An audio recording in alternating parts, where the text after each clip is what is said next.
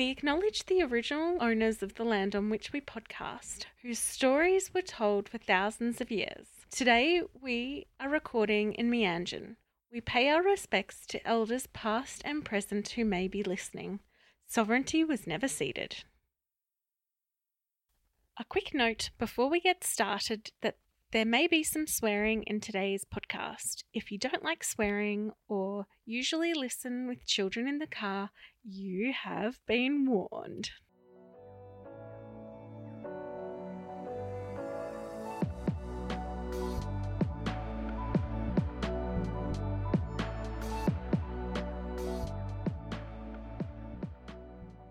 You're listening to What in the NDIS Now, a podcast where I, Hannah Redford, and my friend Sam Rosenbaum interview participants and providers about all things NDIS. So, welcome to today's episode. I'm really excited to talk to our guest today, who is Sulett.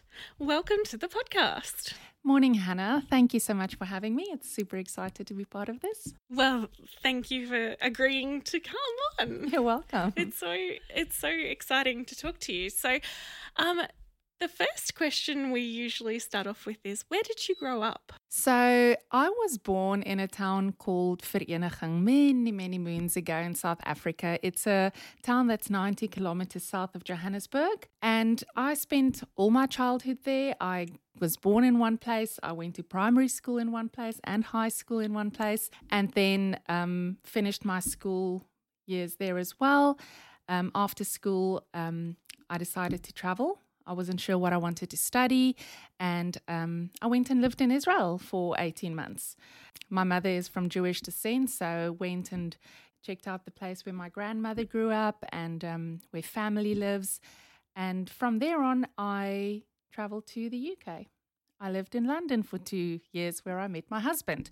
My mom always said that I have, uh, I'm suffering from wanderlust, which means I love to travel and go and see new places. So, yes, after I met him, returned to South Africa and then started my studies in um, information technology.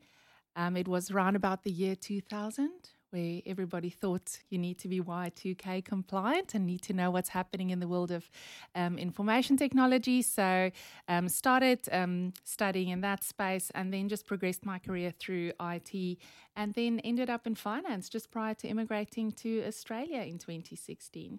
Oh, wow. That's that's a really interesting story. So, um, I think you had said that English isn't your first language. So, what, what was your first language?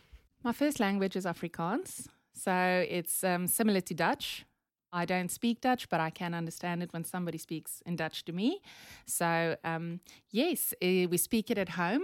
And I normally, after four or five in the afternoon, my English disappears. So then my kids start making fun of me for translating directly from Afrikaans to English if I speak to somebody in English. But that's my, that's my mother tongue. And English is not. well, uh, so when did you learn English? Um, it's part of the compulsory languages in school. So you start learning it from age seven. In South Africa, you start going to school slightly later than you normally do in in Australia. But um, English and Afrikaans are two primary languages, and then you could obviously choose a, a, third language if you like. So I pretty much grew up with it, and my father was always um, a big advocate for us to be able to be fluent in a second language. So he just bought English newspapers, and um, he would we would sit at the dinner table, and he'll speak English to us. So yeah, but pretty much since I can remember, I was taught English, and um, but don't let that fool you. I lose my words very often. And sometimes my kids talk about stuff that I'm, oh, I've never heard that word before. so still learning. Oh, yeah. I mean, I still learn new words myself. so that that's a lifelong pursuit. Exactly. The English language exactly. is bizarre. oh, awesome. Thank you. So the next question is what brought you into the disability sector? Um, we immigrated in 2016 as a family, moved countries, came to Sydney, and um, coming from a financial and an IT background, um, I made the conscious decision not to do anything for the first six months, given that um, I wanted to settle the kids, and getting all my reaccreditations to become a financial planner in Australia was quite lengthy and tedious. Um, and I decided, no, nah, I'm just going to take six months, make sure the kids are okay. My husband traveled quite a bit, so I was pretty much a single mom during that time. I as you do, you know, in a new country without any support system or any family or friends, I, I pretty much just clean my house every day to make sure that everything is spick and span. Um, and one day I got a lady to come and clean my carpets on my stairs, which is cream carpets on stairs. Do not ask me why people put cream, cream carpets on stairs, but it was there, and I had this immense urge to get it clean. So this lovely lady came to my house, and she cleaned my stairs, and um, we started talking about so what is it you do, and she was a support worker. She was working for um, an organization, and um, interestingly enough, prior to us immigrating to Australia um, at the financial pra- um, planning practice that I was part of, we would do like reach outs every month to um, a respite facility called Shalom. Now, there is no federal funding in South Africa like the NDIS. Um, you're pretty much on your own. It's the goodness of people's hearts and volunteers. So we would go once a month and just go and do something nice. We would go and clean up the gardens. We would put new fresh linen, curtains, paint, have Christmas parties. That was my involvement with disability. So when we moved to Australia and I met this lovely lady and we started talking about it, I was like, hmm, this, I've, I've always loved helping people. And it's always something that um, I felt very passionate about and making sure that there's an advocate for, for somebody who can't advocate for themselves. So um, long story short, she told me what she was doing, and she's like, um, "If you're ever interested, just just let us know." At that stage, my son only had two days at kindy. I couldn't get any more days; they were full. Not being your traditional housewife, I actually started thinking of. Hmm, this may be something that I could do while he's at school. And um, I got a call the following week from a lady at the organization. I'm still friends with her, beautiful soul. And she started chatting to me about this. And I'm like, okay, I'll let you know. Two weeks passed, and I was mulling over the idea because it was, you know, she explained to me what the role entails and what it would mean to be a support worker, a good support worker. And I called her back, and the rest is history. So that was in 2016.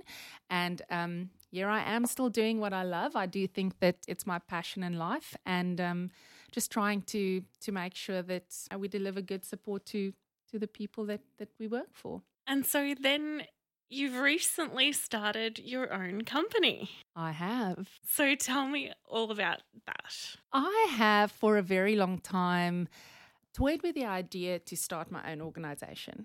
Um, I, coming from a large organization that did incredible things for people with disability and provided me with a lot of opportunities to grow in this space, I've always had this desire to to start something that where I have the autonomy to to to do stuff that I think is really important for people um, with disability to support them. And um, yes, um, at the end of June, I launched uh, Pebble Community Support Services, and um, that's pretty much how it started. It's been an interesting, interesting gig thus far.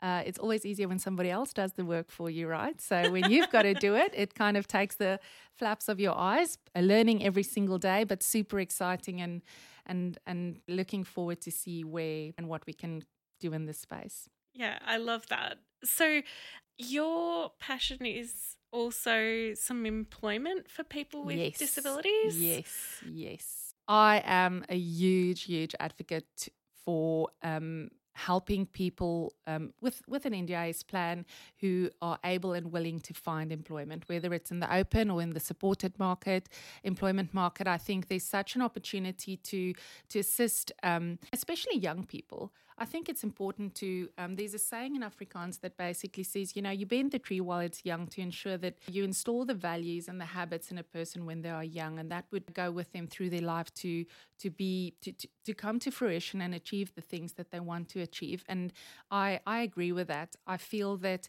if especially school leavers, there are so many young people out there who have the ability and the desire and are able to to fulfill a job um, in an open market that that that doesn't have the right support in place to kind of get them there.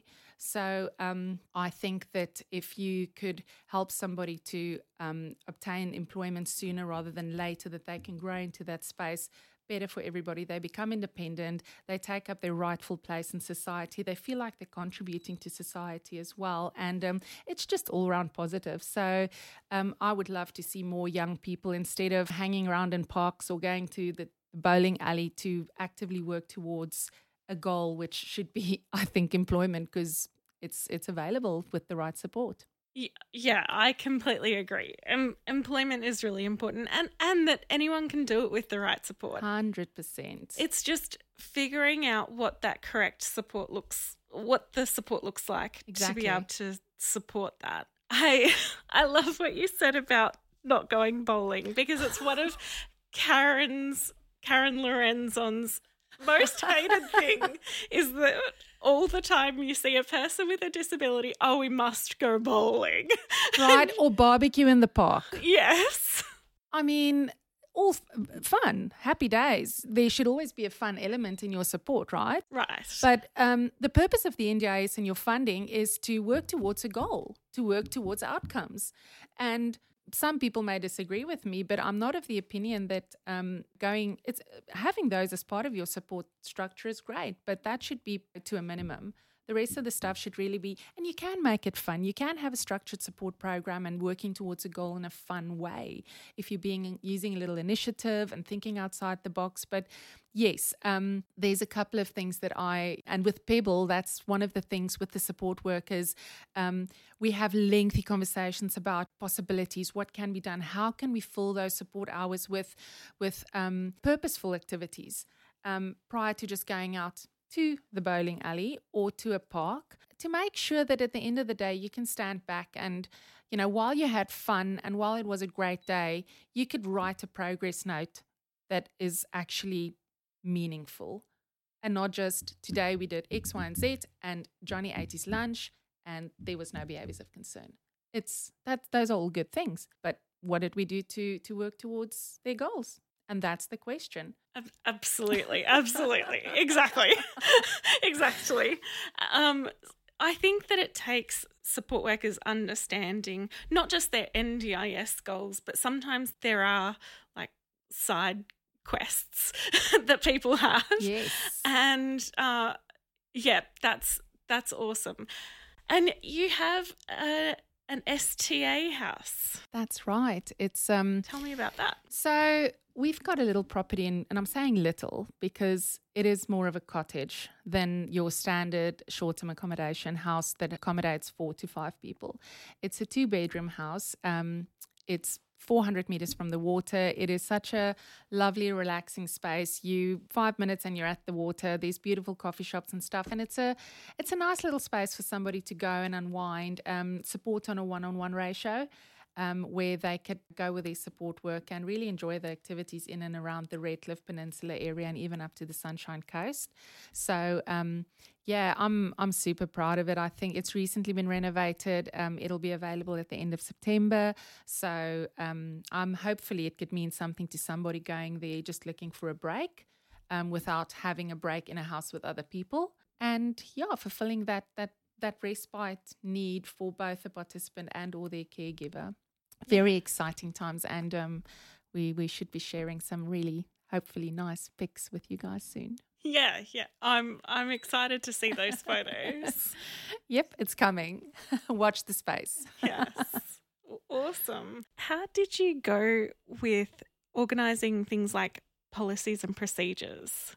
Wow, that's an interesting. I spent a question. I've spent um, quite some time at my previous organization updating our policies and procedures to be compliant in the space and to ensure that the support workers have uh, a reference in terms of what support should look like in a um, multitude of spaces within the support offering that we offered. And with within Pebble, um, I pretty much did the same thing. Um, I think the important thing with any policy and procedure is that it's not just palatable but easily understandable. Um, the the biggest thing you can do to deter somebody from wanting to follow suit in terms of what the right things are to do is to hand them some, something filled with um, a lot of high English words, a lengthy document that is takes forever to read.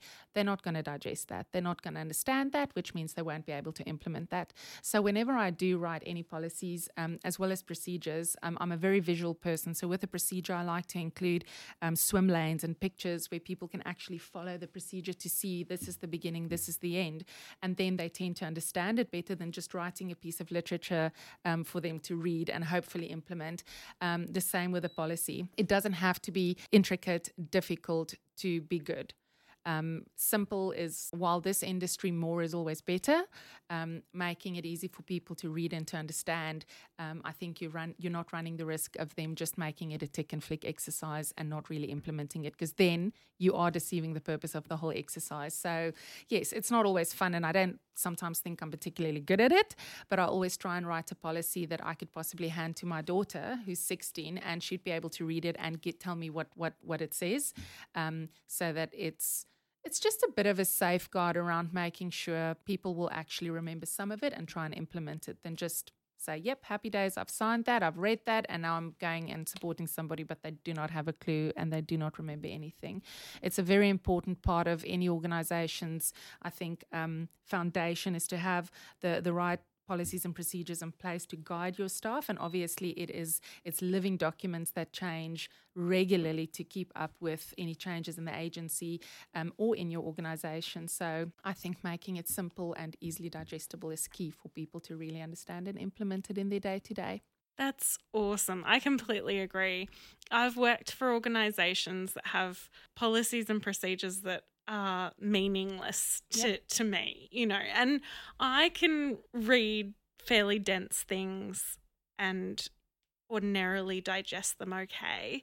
But even even me, I can I look through these policies and procedures of of some of the big organisations and go, no, I have no idea. Exactly, it, it is a tick and flick exercise. It is a tick and flick and, exercise, and that that makes it meaningless, like you said. Uh, I completely agree with you. A hundred percent. And I think um, to an extent, I almost feel like that flows through to, and I may be become very unpopular by saying this, but with the agency registration as well. I've spoken to organizations that can assist with that, but the question in my mind sits with how much of what you submit for your registration phase one and phase two audit the, the person who's who's applying for registration actually understands and how many of these staff actually understands it where look it's good to be registered and I do think moving forward in the future people would definitely follow that that path. But if if it's not if it's a tick and flick we're wasting everyone's time. Right. And we're deceiving the purpose of the exercise. It needs to be something that, that people actually understand because that's why you have them. Yeah, I've seen it so often where people have just purchased their policies and procedures from blah company and then they've gotten an audit and the audit puts them through because they have all the policies and procedures yep. there and everything yep. in the correct spot and that's all it really is. Then the person pops out the other end with registration and they go, oh, what do I do now? And or they've registered for something that they don't even understand. Yep, that's unfortunately true. And I think the thing with Pebble at the moment is that I am we're an unregistered provider, but um, in terms of um, HRWHS policies and procedures, all of those things are in place. And I physically had to put some work into those things to make it uh, fit for purpose in Pebble. So I think that at this stage, you know, I've got a pretty good understanding what those things look like. And um, hopefully that'll put us in good stead when we do decide to go for registration because I think half of that stuff I'm already doing as an unregistered provider to be compliant in this space. So, but yeah, 100% agree with what you said. Um, and you've decided to team up with Me Plus More. Oh, Tara. Tell I, me how that oh, came about. Look, again, just looking at the amazing stuff they do. I was floored when she told me that she struggles to find people to partner with in that space, organizations. It comes back to building that capacity again and, and helping people understand employment from an holistic point of view. It's not about just writing a resume, getting uh, going for an interview and getting a job. There's a ton of stuff around that to assist you to not only get a job but to keep a job. And I think the way she presents it and the the platform they have, the online platform is just super smart. It is fun, it's purposeful, it's got all the all the modules and workbooks to guide people through at their pace, making it easy to understand. I just I just cannot believe that not every single organization makes use of, of, of, that because it's such a great space. So, with me and Tara, I've said to her, look, um, I think SLES is great, but I've not seen, if I say I haven't seen, I think that would be.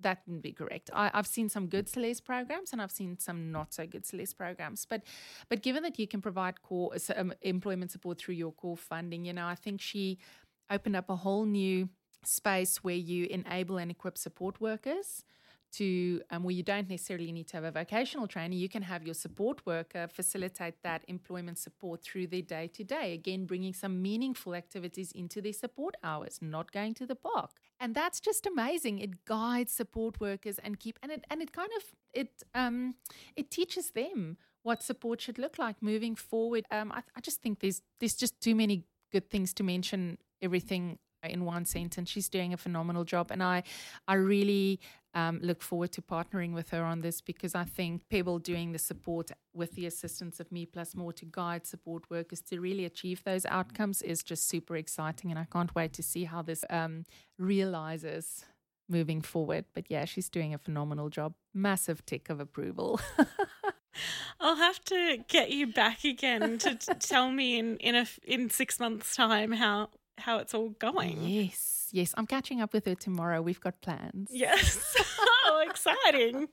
What I love too about Me Plus More is that she also has the physical paper copy yes, if you need workbooks. Yep. If if it's if on screen is not your thing, whatever is that that barrier, she can also send you out the paper copy. And exactly. I just think that's an awesome offering. Yep, it's it's it's on at your at your pace. Yes.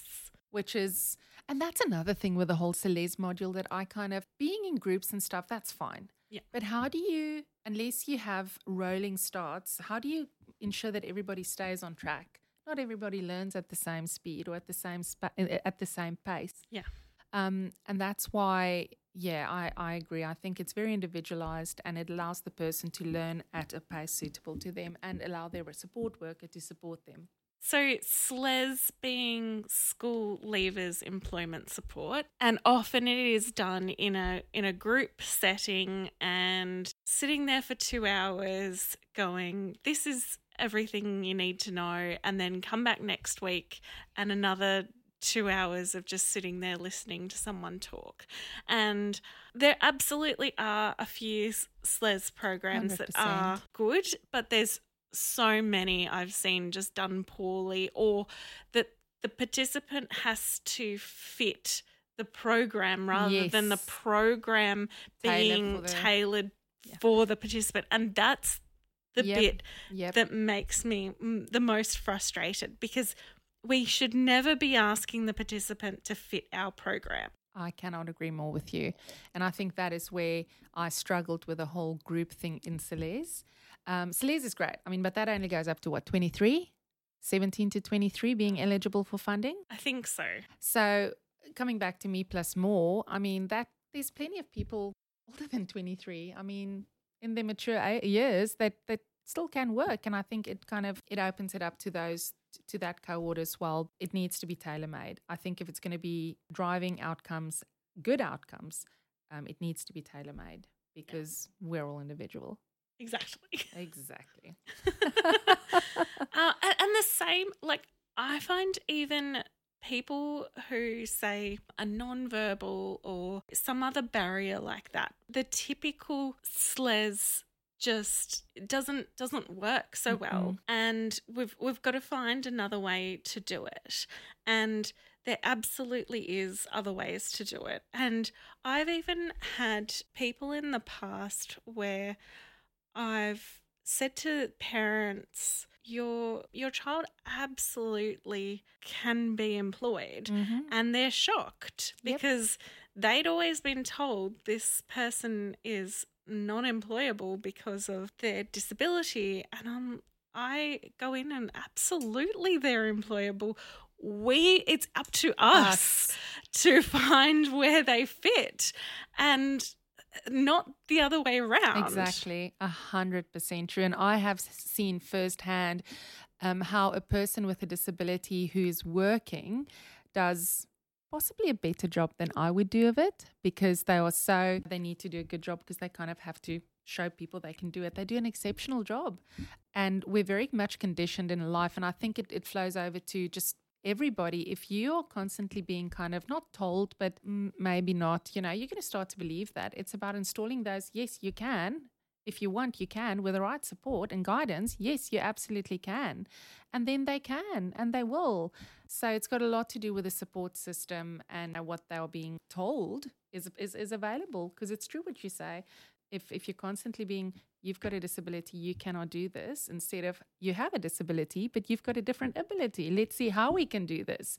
You could, there's so many opportunities, so many opportunities. And um, it's, I think it's very exciting to be a part in this space because you could really make a, positive difference, not just in the life of the person with the disability, but their whole family, their carers, their support workers. Um, it really can flow into a whole lot of positive things that not just the, the support you deliver to them on a day to day. So, our final question of the podcast is In your ideal world, what would the future of the NDIS look like? Oh, there's so many things. And I think starting Pebble in the last couple of months, I have had moments where I'm like, oh, we joke, are you joking me? Um, so I think the thing that for me, there's, like I said, there's a couple of things, but the thing that comes to mind, and I suppose it comes from having multiple conversations with a lot of people at expos and at, ev- at events. Um, and on a lot of in a lot of spaces is the lack of funding for children in in anything 18 and below. I look capacity building, great. It doesn't always even uh, cover all the therapies required, but that core component is, I think, super important. And it takes me back to what I said initially in terms of implementing positive changes and opportunities for a person when they're young. Because while therapy is super important, um, the social and community aspect of their, their support is very important because they were going to grow up and they need to be able to take their rightful place in society. So I think funding in that space is something that I've spoken to so many people, and there's always like, I just don't have enough funding, so we can't do this X, Y, and Z. And I think that is something that in an ideal world, the NDIS would look at and actually review and give appropriate funding based on the support needs of the participant, not because they're young and they go to school and they just need the odd therapy session here and there. They do need community access, they do need social community participation and just making it a bit more accessible and easier to navigate would be nice too. Um, I've had a field day the last two months, um, and um, yes, I, I, I feel for people having to to start the access process on their own without a, a brilliant support coordinator like yourself or a good support system at home, because it's not easy. It is not easy. So streamline and um, um, client centric funding, I think that's super important. It's it's I see very often that people just get funding. It's rolling over. Oh, is that fulfilling the purpose of the exercise to make sure that their supports are tailored to their support needs? Who knows? But yeah, I would think that for me that would be a, a great start to enable younger people to get the support they need sooner rather than later in all aspects of their funding and their plan. Yes, this this is this is huge for me. I, I feel like sort of like throwing my hands up just about, you know, because you're not the only one, Hannah. yeah, the the funding for kids is there are times when it's like it is so so frustrating and mm-hmm. uh, I'm like, if one more person tells me it's parental responsibility, just no, it is not. Because parents of children who do not have disabilities do not have the extra stresses and difficulties that we have. And 100% just go like and, parental and you, responsibility shut up. And, and, you, and you need to i mean you know again it, it's just it's bigger than just um, more funding. It's um, the the saying "happy wife, happy life." It's happy mom and dad, happy kids, happy household. Um, it's so important. It's so yes, I feel for me that would be possibly my big tick in terms of just make sure that you when when when you do when the planner sits there and they that they do the plan, look at the support needs of the participant. But mom and dad they need to work to earn a, a, living. There's a lot of other things to take into consideration, but make sure they've got adequate funding because, yes, they go to school, but there's so much more than just therapy. And in some instances, there's not even enough for all the therapy they required. So it's like, I, I always say special kids get special parents because they do a ton and it should be commended for yeah for everything they do in that space. Yeah even as a support coordinator i my heart breaks constantly for the kids and the parents because i know what it feels like. And i've been lucky a few times that I actually have been able to get a few people under 18 some decent core funding, mm. but it is a bigger struggle definitely for those in the under the early childhood. Yeah, so now yeah. uh, now the under 9s, what was the under 7s is, is even a bigger nightmare to get them any sort of funding, but definitely anyone under 18 it's it's just mind bogglingly difficult. And I just, yes, everything that you you have said it just it makes me so mm. angry sometimes when i'm like makes you feel like you know powerless yeah. because aside from being a mom and aside from being there's a heap of other stuff that that needs to be taken care of and um, yeah i don't think that the support is always the funding is always available to enable that support to be provided to the person so it would be great if that could be just accurate based on the actual support needs. Yes. Yes. Well, thank you so much for coming on thank the podcast. Oh, thank you. It was it was lovely to be and thanks for having me. Yes. Always lovely chatting to you. And we'll talk to you next time. Thank you, Hannah. Bye. Bye. Thank you for listening. Please share with people you know. You can email us at what at gmail.com. To contact me, it's hannah at tulipcoordination.com.au. And to contact Sam, it's sam at rosenbaum.consulting. Until next time, as the Green Brothers say, don't forget to be awesome.